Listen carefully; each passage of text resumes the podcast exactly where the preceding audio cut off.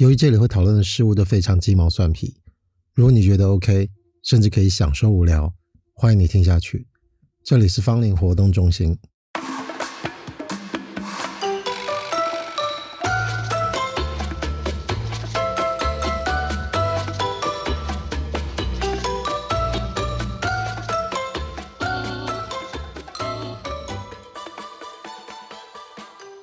上一集的录音是农历过年前，那个时候我记得在节目最后有说，我打算在下周，也就是过年的期间呢，想要做几集连续性的内容。啊，为什么会有别于以前那些每周都在讲一些有的没的？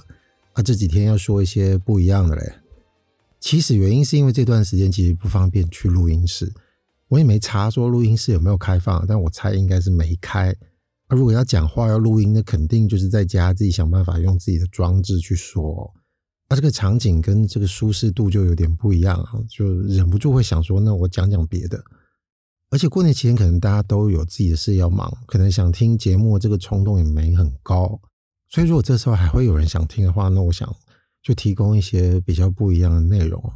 啊。我不如就来说个故事，啊，这个故事可能就有点连载的概念在里面。我预计应该。一集的时间不会太长，讲到一个程度就先停，然后第二天再更新。我不确定这会讲几天啊，就想办法在这个过年期间把它给讲完。啊，这个故事其实是我一直以来在脑海里面常常会想的。我曾经在想说，这个故事啊，就如果把它拍成一个短片，好像还不错。啊，像我这种非影视领域的人，你有个故事想要拍啊，我觉得这个可能性几乎很低了。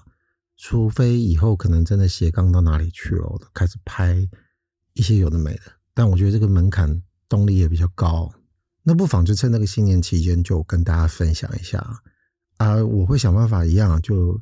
利用那个 AI 的方式哦，我想试一试，就看这个声音重新被处理过后品质 O 不 OK，尽量希望它可以不要太烂了。而如果真的还是差强人意的话，那请那就请愿意听的神明们大家多多包涵哦。这故事应该没什么特别要提醒的前提，大概除了一点吧，就可能之后会提到一些情节，可能跟成人内容有关。不过这个应该是多虑了，我不觉得这个芳邻活动中心的节目会有小朋友会愿意听，或者是有人找小朋友听啊。再像开了这个节目到现在，其实我没有自己在那边编故事说过，我不确定神明们对这个有没有兴趣。就如果没兴趣的话，当然你就直接略过吧。这个新年假期结束之后。应该才会回到平常正常的这个节目形态。而我今天要播聊，不妨听之啊，就有个空闲，或者真的在家里闲得发慌，追剧之余，其实可以稍微听一下。反正就说了一集时间都蛮短的，就连载的概念而已。OK，那现在就请各位跟我来到市区的某一家便利商店。便利商店其实有很多玻璃橱窗，我们会发现，但我不确定其实从什么时候开始变多的。就是很多用餐的位置，这些用餐的位置其实都靠着这个窗户嘛，还有其他的座位区。靠窗的部分，大家都是单个单个，有点像吧台，看着外面路边的这个视角。比如你在这边吃饭的话，你眼睛还可以看到外面街道的景色。而这个在市区的某一家超商啊，它的位置其实是靠近一个说大不大、说小不小的十字路口。而靠窗这一整排。吧台型的座位其实也没很多，至少在这家店跟其他店比起来，就相对位置比较少。这靠窗的位置大概就两三个吧。而有些时候刚好都会有店家摆一些东西，所以有时候剩的位置就更少。最靠角落的位置哦，就常常有一个人坐在那儿。这就是我们故事的男主角啊。啊，他坐在那边干嘛？他其实是一般正常的年轻人，所以平常他是有一个正常工作的。那在上班的时候，当然没事，是不会坐在那里，因为他有地方得去，他有办公室得要让他去上班，然后做的是文字工作，大部分都在办公室做这个文案写手了。但其实这不是非常重要，只是我们大概猜得到他的工作加班的情形倒是还好，他可以正常上下班，中午休息的时间也算蛮正常的，所以每次吃饭的时候，他几乎都会占据那个位置。安能占据还有一个小细节，是因为他们公司放饭的时间比较早。一般的公司大概是十二点多放大家去吃饭了，但是他公司不是十一点半就放大家去吃饭了，所以他很快就可以在那个地方坐着。上班这么多年来，其实他几乎就没有自己去别的地方吃过饭，虽然有同事会说就可以加班哦，但是偶尔才会去吃。大部分其实他会在中午的时候选择看起来比较孤僻的坐在那里，吃的当然就是超商的东西。我就多年来几乎都吃不腻。如果我今天是超商的店员，也在那边工作很久的话，那肯定对这个人也会有一定的熟悉程度。啊，这也当然，就他其实每次要去结账的东西，店员都已经清清楚楚了。一开始其实都会觉得说，哇，你吃不腻哦。轮流几样可以吃的东西吃完了，你难道不会觉得想换换口味吗？那就这样子轮流换，应该也早就腻了。就没想到他竟然都不会腻。其实对他而言，就中午吃什么真的是还好。这些重复的口味哦，他不会觉得忍受不下去。还有心中一个最重要的价值是那个地方的那个位置。有些时候如果难免工作耽搁了一下，他去那边就会玩了。啊，那种日常大家都能够有机会去坐的座位就被别人坐走，他就没办法，只好去别的地方悻悻然的吃饭，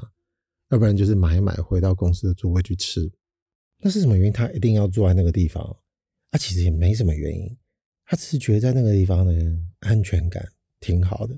虽然是在一个人来人往的公共空间，而且因为刚刚有稍微解释，这个店呢，它常常会摆很多香啊，或很多东西，把其他的位置给占据了。但是反倒不知道为什么最角落那个位置呢，常常就空着，所以它常常会形成一个很有趣的屏障，就让他觉得哦，好像其实就算旁边偶尔坐人的几率也不高了，他就觉得很安全的可以坐在那边看着窗外，坐在那个位置上可以看着这个说大不大、说小不小的路口，可以看着这个地方的人来人往，其实这才是他觉得最有趣的地方。刚好这个中午放饭的时刻，他比大多数人提早了大概半小时。但其实十一点半就休息的公司也有，但毕竟是比较少数，所以他很喜欢坐在那个位置上看人潮渐渐变多，然后看着大家在这边走来走去的样子哦。因为几乎一个礼拜五天，他都坐在那个地方。经年累月下来，其实他这样子看来看去，就算其实是漫不经心，其实也累积蛮多观察的经验了。上班族。中午休息，大家出来吃饭，一定还是有很多人潮上的变动。但是你可以想想，如果说一整年下来，你观察这个频次多，你可能对于某一群人本来是没印象了，但因为他们常常活动的习惯是趋同，所以你可能一个月可能可以看到三四次。那你一年下来三四次乘以十二个月，那你可能也看个几十次了。几十次的看见，这种累积经验下来，你肯定还是会有印象的。慢慢就会知道说，哎，这大概都是四五人一起的。哎，这些人有印象，可能几个男的，几个女的。有些人是一个人在那边走，然后他们大部分都会在几点几分的时候从这个地方经过。但这还算是比较基础的这个人潮架构啊。啊，你说他有没有拿来研究什么？其实也没有，他只是坐在那边，就是一直在看。虽然难免就会累积这些知识，就像店员在看着他一样，只是店员的取样数比较少。在那个靠窗的那一排桌子，固定会出现的人，再这么删减下去，也就只剩他一个。这种熟悉程度，如果我们把它放松散一点，就像他坐在窗户的另外一头，看着外面人来人往，完全不认识他的人一样。他说到这里，其实他也在问自己，或者是其实我们大家也都会想一个问题哦：干，你不看手机吗？因为像我自己本身，我很爱看手机。你有些想看的影片，或者是想要看的一些新知哦，不管是垃圾还真的有用的哦，不都趁着吃饭的时候比较有时间看吗？为什么他不看啊？啊，事实上是有看的，就是他在吃的那个时候，嘴巴正在吞这些食物的时候，他稍微会看一下。其实大概在前一个多月左右，他养成了坐在那个地方吃东西的习惯，下来了，他就慢慢发现，他吃完之后呢，喝着这个饮料，有时候是茶，有时候可能是喝一些豆浆啊，他会放慢这个速度。通常其实在这个时候，大家会更加的把时间花在手机上。但是就在前面的一开始那一两个月，大概也下来几十次之后，他发现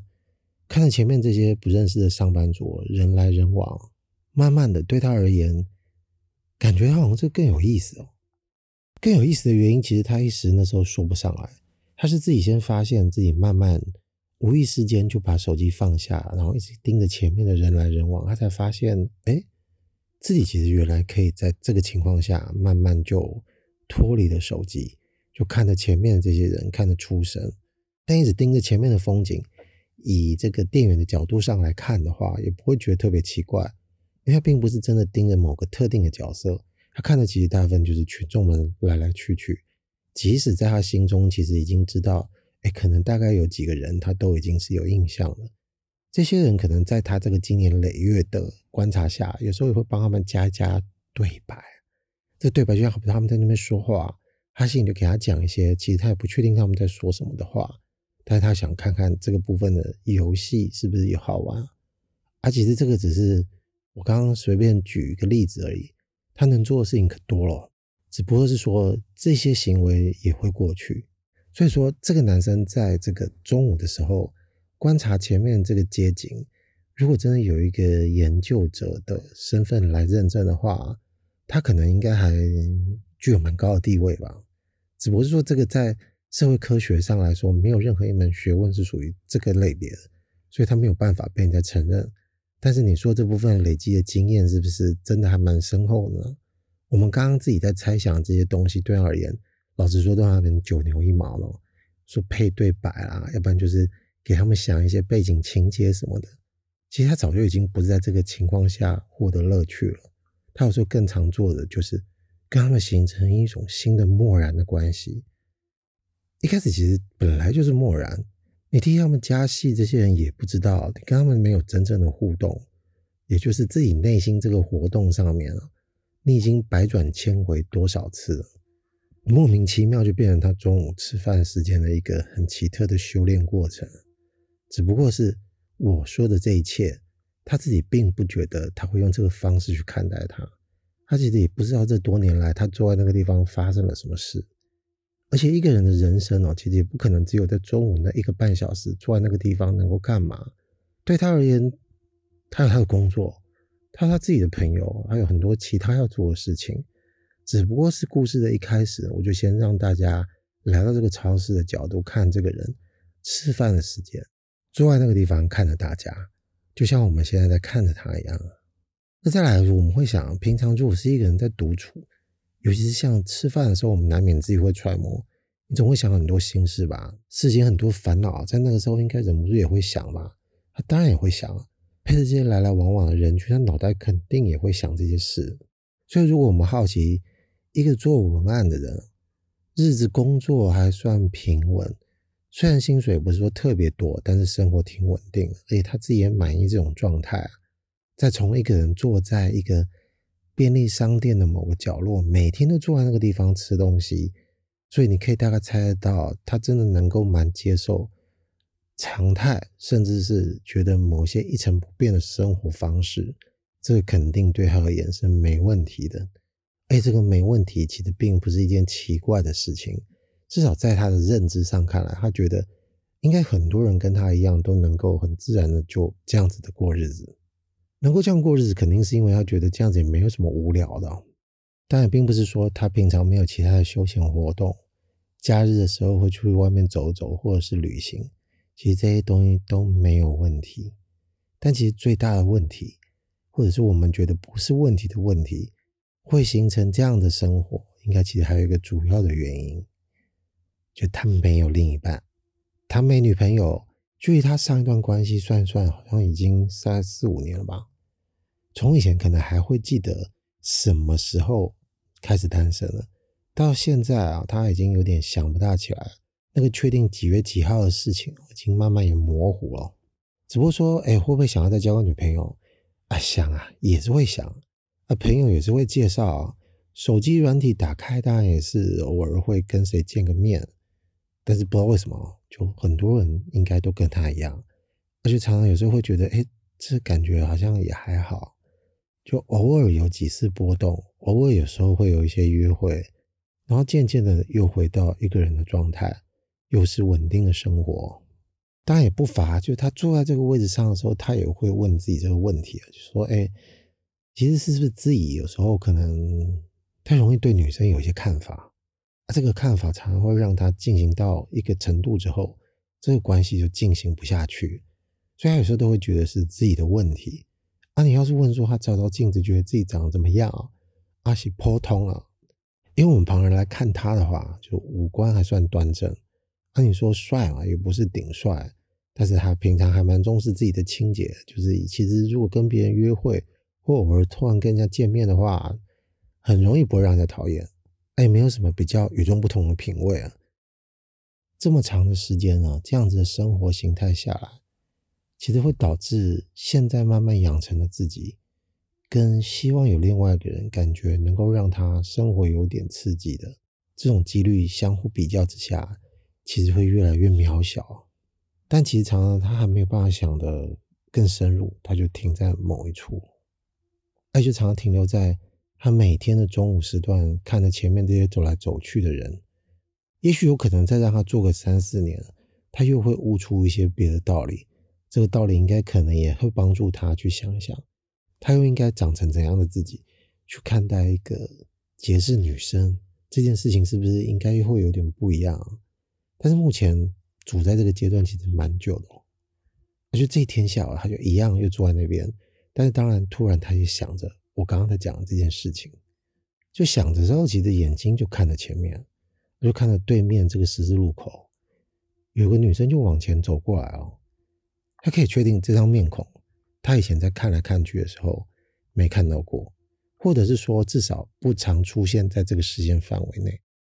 而有意思的是，这么多年来。前面经过的这些陌生人，你说会不会有时候跟他四目交接啊？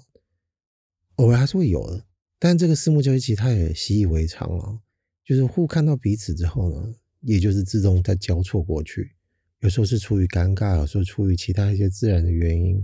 彼此不会同时停留在彼此这个视线上超过太久。其实有时候他觉得真的看到了可爱又漂亮的女孩子。但对他而言，也就不过是这长时间以来的日常啊。那我们再把目光移向从这个路口的对面，慢慢过着斑马线，走到这家店的前面来的这个女生。有趣的是，他发现这个女生一直往他这个玻璃窗的方向望过来。他开始以为他看的是整家店。随着这个女生走的脚步，他就在猜说：“敢是在看我吗？”感觉好像也有可能，也有不大可能。那前面这个女生还在远远的时候，慢慢靠近的这个阶段啊，她时不时有时候就会把视线移开，忍不住就会再往前看一下，因为我想确定跟这个女生是不是一直在看前面啊。随着她越来越近，她也慢慢看清楚这个女生的脸。我们可以想象，这一般长度路口，如果有号志灯的话，大概二十几秒，从另一端就可以走到这一端的时间序上。他从前面在确认对方是不是在看他，走到这个店的骑楼下，他几乎已经可以百分之九十五觉得这个女生就在看他的情况下，心理阶段慢慢从在怀疑啊，确认，突然有一个人在注视自己，是不是自己长得还不错，这类最肤浅的错觉，一直蔓延到当这个女生已经站到这个玻璃窗前面，从有点肤浅的自满。突然感觉到有一点点觉得拍谁，或者是有点不安了、啊。当然，这种越靠近就越不知道怎么样的时候呢，他就没有站起来，想要起身就走，因为心里的另外一面他也在好奇，你现在是怎么样、啊？等一下会变怎么样呢？啊，就在这个 moment 哦，玻璃窗外的那个女生就用她的手指敲了这个窗户，虽然她知道这个里面的男生也在看着她。但他还是敲了一下这个玻璃窗，然后再用双手再对他比了一个手势。这个手势他还在试着理解是什么。好吧，芳龄活动中心，今天先讲到这边，明天见了，拜拜。